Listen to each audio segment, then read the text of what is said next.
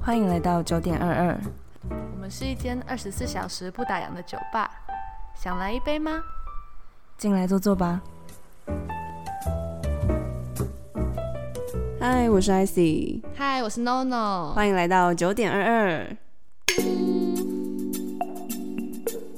你知道这几天我都在填那个 要分发书记官的志愿，对吼，超级烦恼的。可是我在昨天我终于寄出去了，所以你的志愿是怎样？就台中第一名嘛，然后彰化，为什么不是彰化第一名？ 因为台中有高分院呐、高分院好像比较闲，是哦， 高分院有什么差别？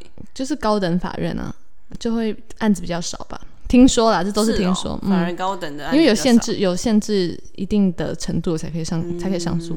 然后高分院、台中、彰化、台南，台南是为你填的，想说我们家有 录 p 开哦 o 是哦，比较顺利。然后我又有别的理由去约对会，然后台北，然后后面就北部的，但我觉得我应该就是台北吧。嗯这希望个你可以种花莲，阿弥陀佛、我不 要，种花快敲莲，三下。种花莲，我们 podcast 直接 the end，他开始可能就会停到我辞职那一天，两年后吧，对，然后我们就大家不要离开我们，如果我我 就先把酒吧关起来。如果我抽到话，你大家不要离开我们，等我， 等我辞职。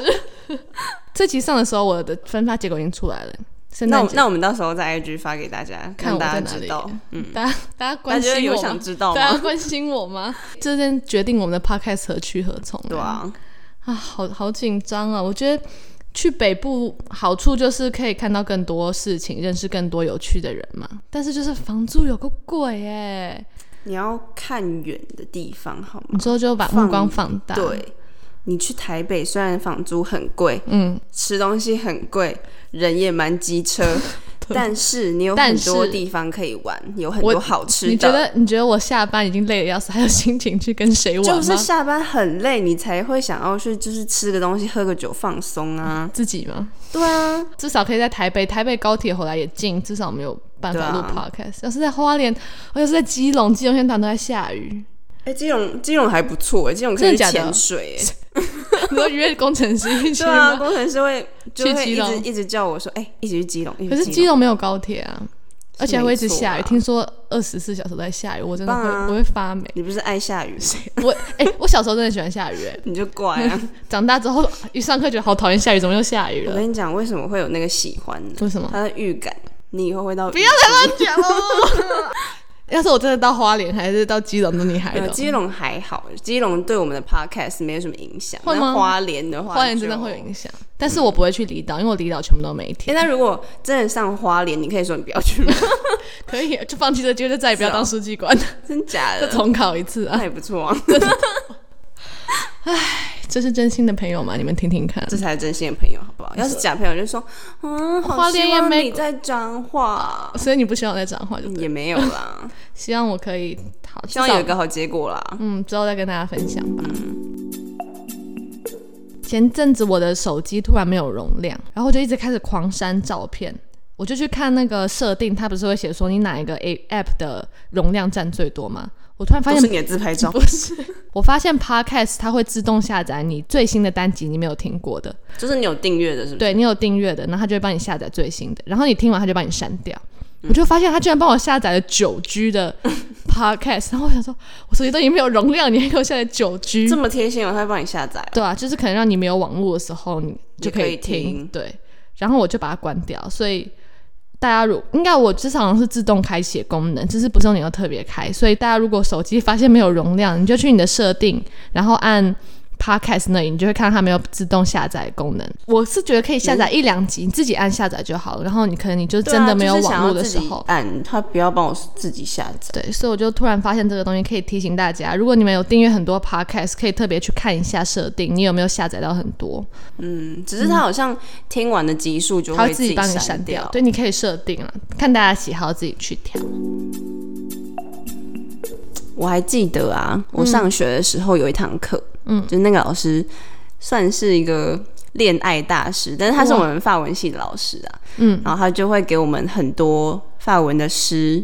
让我们练习口语发音，是浪漫的那种诗吗？都有，就是有一般的，也有歌词的，嗯然后也有情书的。嗯我很有印象的一篇，就是拿破仑写给约瑟芬的浪漫肉麻爱情情书。哇，听起来你知道他们是谁吗？我知道拿破仑是谁啊，我不知道约，约瑟我不芬，知道约是女生。对，Josephine。我等一下就来跟大家讲讲一下他们两个的爱情故事。好，那为什么会提到这对恋人呢？就是因为我今天想要跟大家分享一个在浪漫爱情故事渲染之下广为人知的法国珠宝品牌，叫做修美。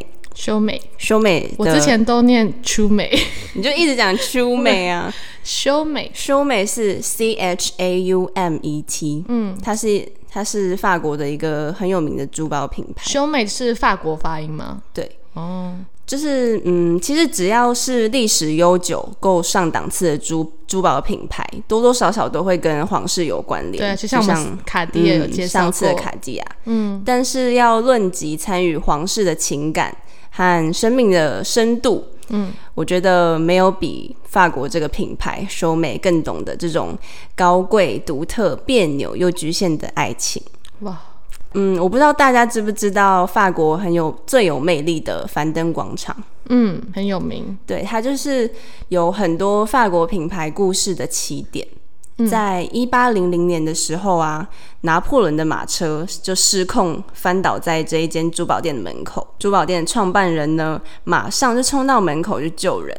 那时候拿破仑已经是征战过很多地方的，对，他已经是嗯、呃战场上的名将了。哦、就很有名了。对，嗯当时正值是法国大革命刚刚结束，身为首席执政官的拿破仑呢，也是正迈向着他政治生涯最高光的时期。嗯，救了拿破仑的这位珠宝大师，正是修妹的创办人马 a h i Etienne Nido，是那我个们女就生叫一个男生，哦，男那就生，叫他 Nido 就好。你懂？对，这个巧遇呢，也让拿破仑看到了 Nido 的才华。天哪，这个运气也太好了对吧！，真的运气就超好。全世界最有权力的人跌倒在你的店门口， 他应该就是人品大爆发吧？真的耶。我相信他去救人的时候应该应应该也不知道他是谁，对啦，但是就是刚好机缘巧合。他就救了他，然后他的品牌到现在还红，还在红。，对，但是我觉得也是因为这个创办人自己非常有才华，嗯，他他用自己的作品让拿破仑看跟到，对，然后可以让他欣赏。嗯，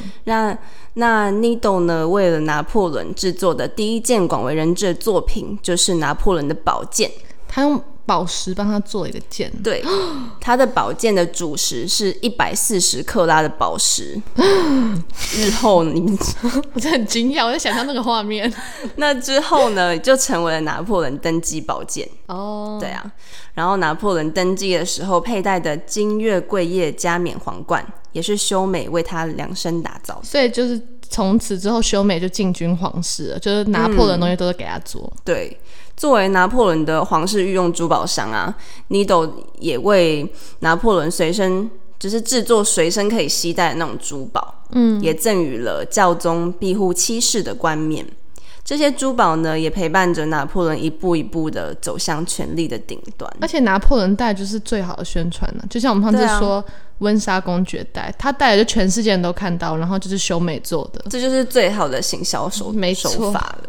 那接下来就要讲到这个品牌最关键的人物了，嗯，也就是一同陪伴拿破仑，就是经历过各种风花雪月、各种征战沙场事迹的这个伟大的女人，她一生的挚爱约瑟芬 （Josephine），刚刚那个爱情情书的收情书的那个女生，对，就是那个女主角。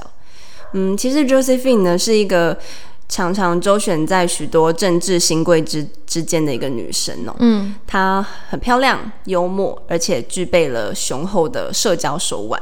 嗯，就是这种种的魅力啊，都让拿破仑就觉得哦， 为之倾倒啊，对，怎么这么有魅力呀、啊？嗯，然后就连，因为其实 Josephine 原本也不是叫 Josephine，这个名字是拿破仑后来特别帮她取，我觉得 Josephine 很好听，就感啊觉听起来就是一个很聪明、很漂亮、就是一个很高级的一对个高女级生。的女生的名字。那拿破仑虽然被称作为战神哦、嗯但他对 Josephine 呢是非常的浪漫又很疯狂的。嗯，他不顾就是这个女生比他大六岁，大六岁，对他比他大六岁，哎我以为她是个年轻漂亮的女生欸而且，还有两个小孩。那代表她一定真的是很聪明，不然谁会喜欢一个比自己大又有两小孩的女就生？是她聪明又有魅力。，对我觉得一定是有非常非常有魅力的对女生。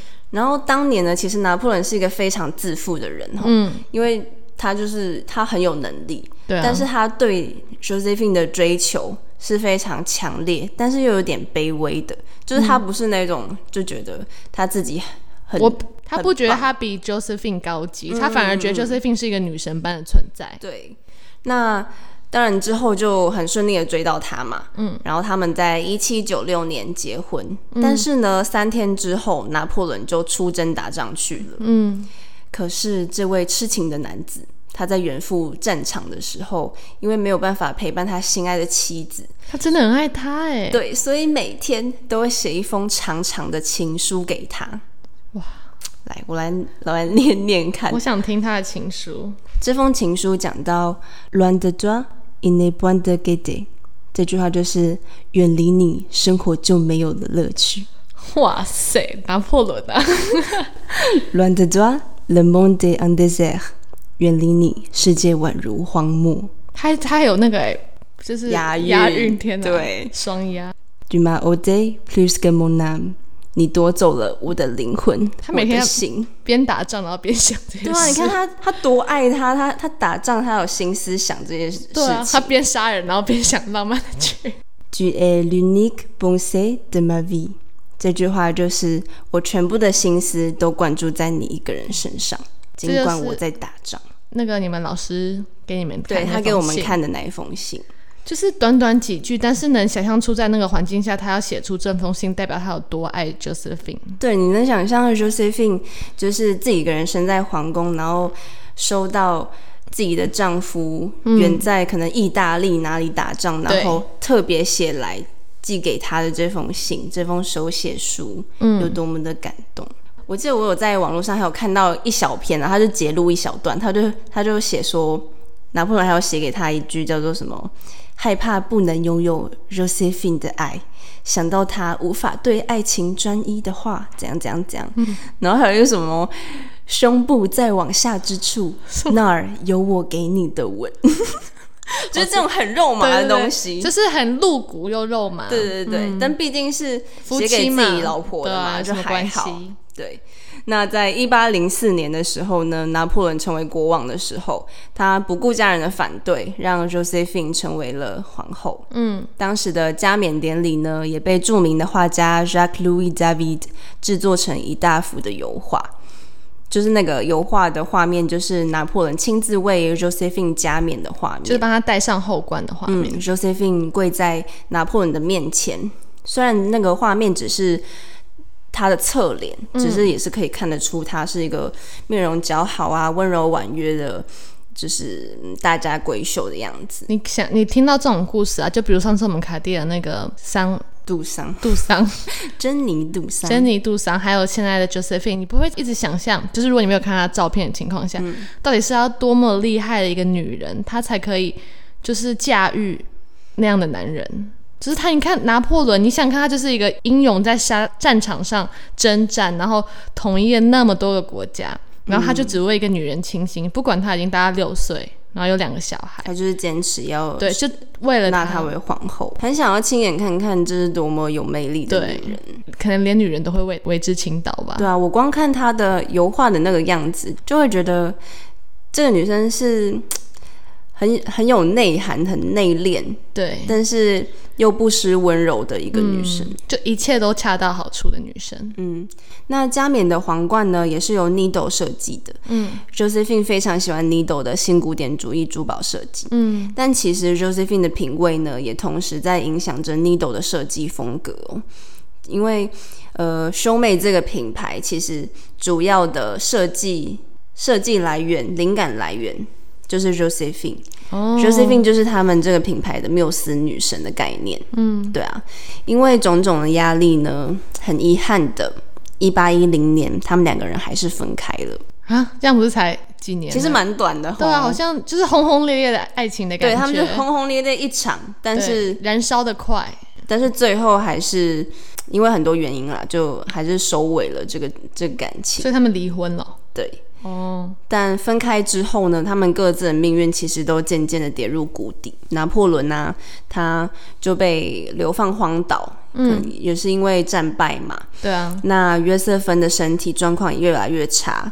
原本其实那时候他知道了拿破仑要被流放的时候，他有准备要去追随他，嗯，但是因为身体太虚弱了，还没有等到启程的那一天，他就已经离开了，你说离开人世，对，他就已经死掉了，是蛮蛮难过的对事啊情啦，。算是一场你最喜欢的那种爱情故 事。但是得知到这个消息的拿破仑呢，他当时就独自的站在朝向法国的方向，嗯久久没有办法接受这个事实。他一直到他自己生命结束的最后一刻，还是不断的念着 Josephine 的名字，因为他们不是因为不爱才分开啊，是因为种种的对压力，所以还有嗯，他一直都是他心底的那个人。对，其实其实拿破仑这一生中还有别的女人啦，只是其实这样听下来，还有看看拿破仑为止各个女人做的事情，其实就可以看出 Josephine 真的是他的最爱。对，就是一定怎么可能一个那么君王那时候，而且那个年代一定超多女人中周旋，但是 Josephine 就是从头到尾都在他心底的那个人。对，而且可能真正很爱一个人，就真的会爱他的全部吧。对，你看他还有两个小孩哦，拿破仑就爱屋及乌，让 Josephine 的儿子成为了意大利的总督。 真的假的？对，不是跟他生的也没关对系。，而在最后，就是生命最后的一段时间，他还没有忘记要安安顿一下 Josephine 的女儿，就是他就安排他跟自己的弟弟结婚，就是安排一个好归宿的概念。哦对，那最重要的就是他安排他跟他弟弟结婚嘛。你说 Josephine 的女儿跟拿破仑的弟弟结婚，对对哦他们没有血缘关系啊，对对对对对。那非常重要的事情就是。他的这个女儿呢，在之后就生下了法国的下一任帝王拿破仑三世。哦，是 Josephine 的女儿的小孩，就是拿破仑三世，对但是他对跟拿破仑血缘关系都没有。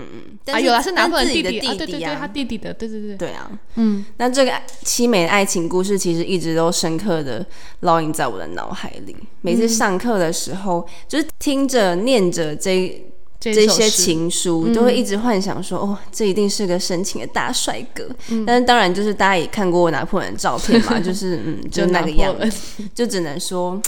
这个 man man 的小胖子很可以呀、就是很会追女生啊很呐、会，而且那个诗，任何女生都对啊看到就，哎，不行。而且如果就是就他亲口念的话，就用那种很深情的法文来念，就一定。嗯而且你不觉得得情书用法文写，感觉超级浪漫的吗？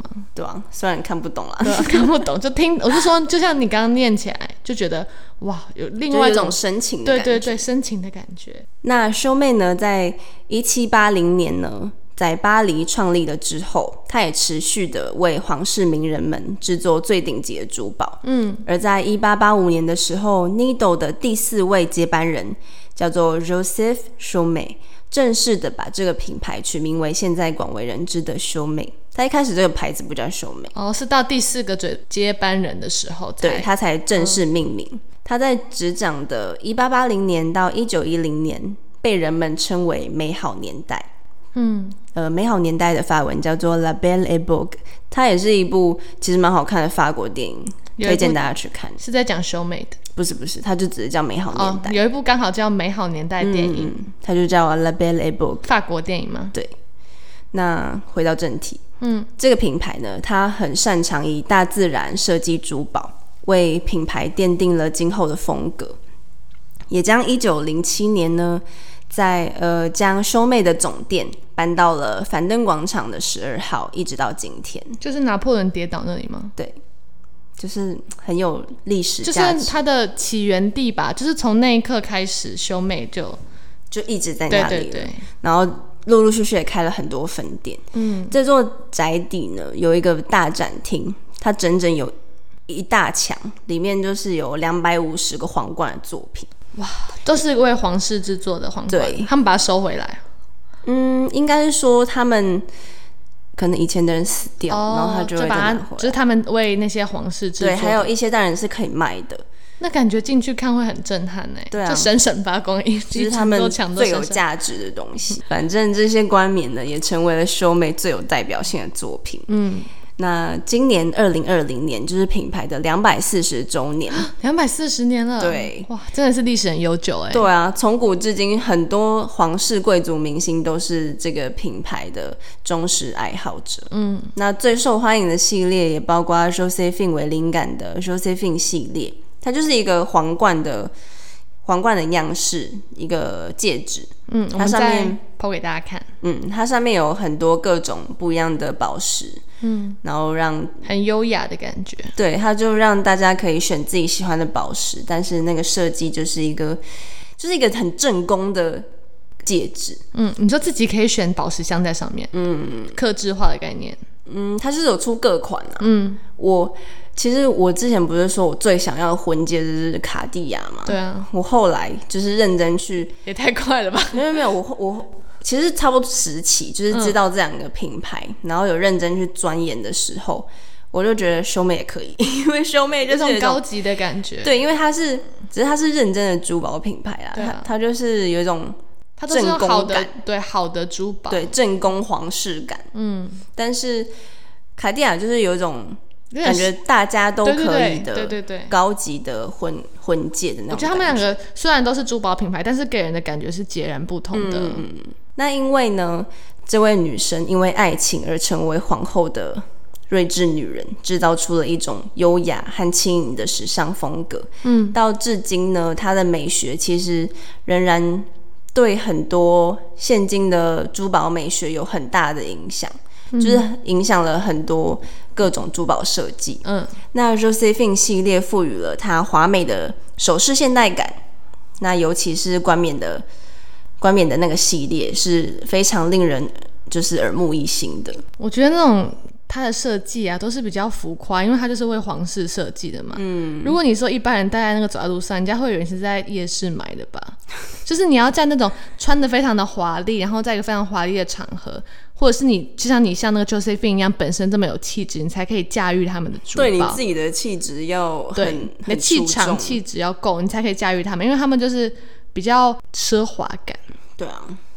那它其实不只有这个比较比较奢华的系列、啊，它还有比较嗯简约亲民的系列，叫做 Be My Love。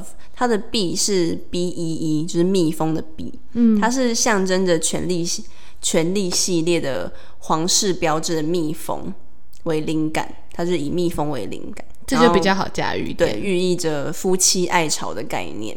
哦，那还有另外一个也是比较亲民的啦，它是寓意着将世界上两个不同角落的人越拉越近，就是从此命运相嗯连系的在一起的感觉。对连接的系列。嗯，那修妹呢，作为 LVMH 这个集团最顶级的珠宝品牌之一呢，在这个世界上已经有八十二间分店了，就是台湾星光是不是有啊？还是原版？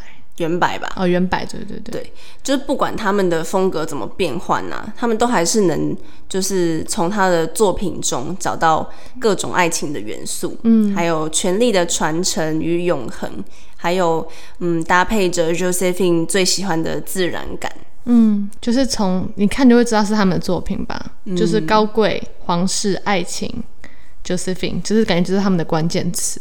我觉得听完这他们的爱情故事，就会对这个这个珠宝品牌更有感情的感觉。对，你不觉得很多东西都是，就比如说你就知道修妹，你就觉得哇，她的珠宝很漂亮。但是如果你听完了这个故事，你会更了解她，你会感觉更跟她有种情感上的接触。对他会有更深刻的对印象。然后，如果你再去看她的珠宝，你就会感觉看到更多的东西，不单单是它就摆放在那里，你可能可以看到它这个设计的背后的东西是什么，然后可能就可以看到 Josephine 跟拿破仑的爱情。希望希望以后结婚的时候，手上不是戴卡地亚，就是就修妹，是不是？ 没有啦，就是如果大大家有想要去选婚戒啊，还是什么，真的可以考虑一下秀妹这个牌子。嗯，它的这个 Josephine 的系列，感觉就是一个美好的寓意啊，就是寓意着你的老公有多爱你。想想那首诗，想想自己是 Josephine，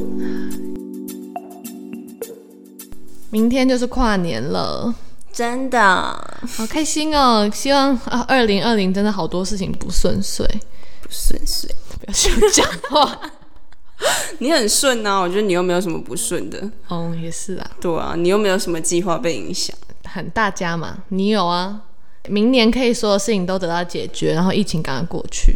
对啊，新的一年都会写新年新计划，你会 写吗？不会，我都会写，然后都不会做到。我记得 我有写说什么练腹肌、啊，有啊，现在有两条线，啊就没有一块一块。然后我之前都会写什么把物权读完一遍，把民法读完一遍，从来没有读完。现在都不用读了啦，啊现在不用了，所以希望大家二零二一会有好的开始。对啊，大家不知道跨年要要去哪里欸、你要去哪？我要去露营，哇塞，好有趣哦！你知道露营是大家用同一间厕所这件事情吗？我知道啊，国二大露营不就这样吗？我没有去啊，哼！